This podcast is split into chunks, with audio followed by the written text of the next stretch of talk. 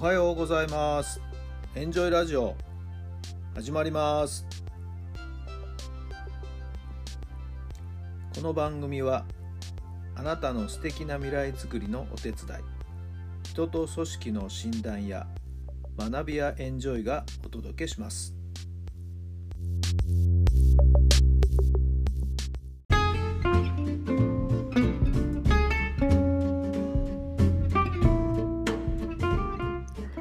改めまして皆さんおはようございます。タラさんです。どんな朝をお迎えでしょうか。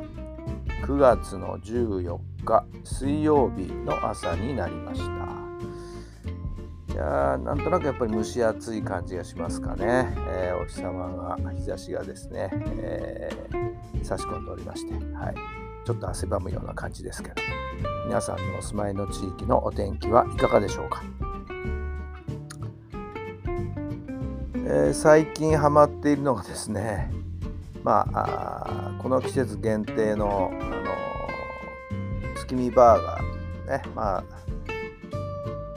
卵を月に見立てた、はい、月見バーガーが、はい、ちょっと私の今マイブームでして、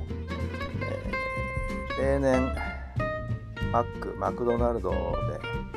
食しているんですけどもなんか最近知ったんですけどね、それぞれケンタッキー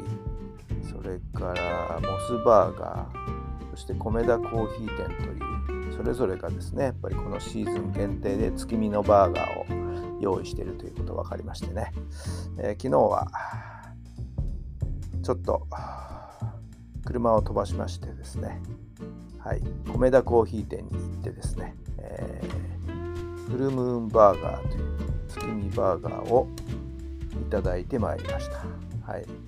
米田さんはね比較的いろんなものでもボリュームがありましてね、えー、昨日もいただきましたけどもそれなりのボリュームがあってですね、はい、お腹がいっぱいになるという感じでしたかね。まあ、実は私はあの米田さんのコーヒーゼリーも好きなんですけどもねさすがに昨日はそこまで食べませんでしたけど、はい、えーこういう感じなんだなという結構ね、えー、美味しくいただきましたよ。はい、あとはチャンスを見てですねモスバーガーに行きたいななんとなく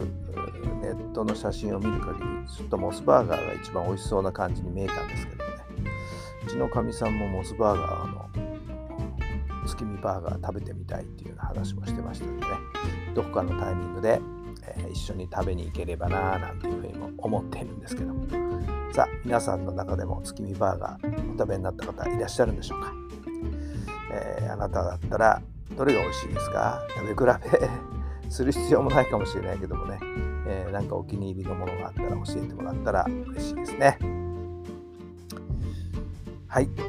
それでは今日の質問に入りましょう。あなたが悩みすぎ考えすぎていたことは何ですか？あなたが悩みすぎ考えすぎていたことは何ですか？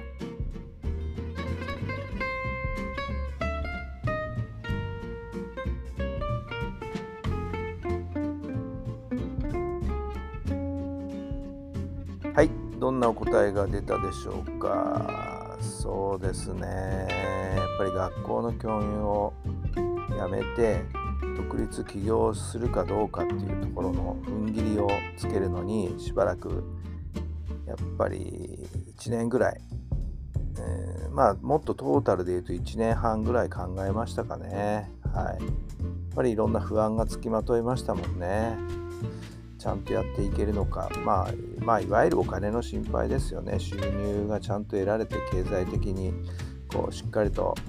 独り立ちできるんかっていうそういう心配が一番先に立ちましたよね。えー、だけどこれはもう踏ん切りつけないとということでね、はい、まあキーワードとして出てきたのは覚悟という言葉が出てきたんですけどね。これはもう自分で覚悟を決めるかどうかと。いうところの、はい、キーワードがこういろいろ出てきましてね、はい。えいろいろご相談に、え乗ってくれた人もですね、まあ、たまたまカードでいろいろリーディングなんかできる人だっ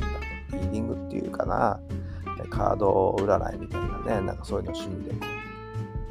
趣味じゃないなあれは何だろうな。はい。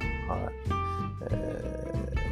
ー、でも経験豊かな人でね、はい、私の将来的なものをこう見てみようなんてカードをね引いてくれたんですけどこれで出てきた言葉がキあの覚悟でしたね。タイミングを変えて少し別なタイミングの時にまた同じように見てもらって出てきた言葉がやっぱりキーワードは覚悟だったんですよね。これはもう覚悟を決めなさいと。あそういうふうに受け取りましてですね、はい、自分の中で決心したんですよね。はい、まあある意味起業なんていうのは税務署に行って、はいえー、企業届を1枚ペロッと書いて出してしまえばいとも簡単にできてしまうということなんですよね。まあ、あとはいろいろねスタートすればいろんなことのやりくりが出てきますけれども、はいえー、分かってはいましたけどねやってしまうとなんかあらっていう感じですよね。はい、まあもう3年目を迎えますけれどもね、はい、もちろんえまだまだ、ね、よちよち歩きには変わりありません。はい。えー、まあ、それでも日々、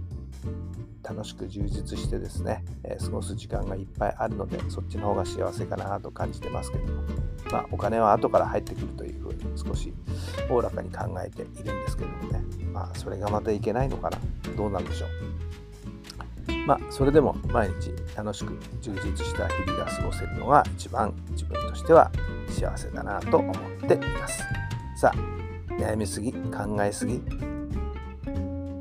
できれば手放した方がよろしいんじゃないでしょうか。今日も素敵な一日になりますように。それではまた明日。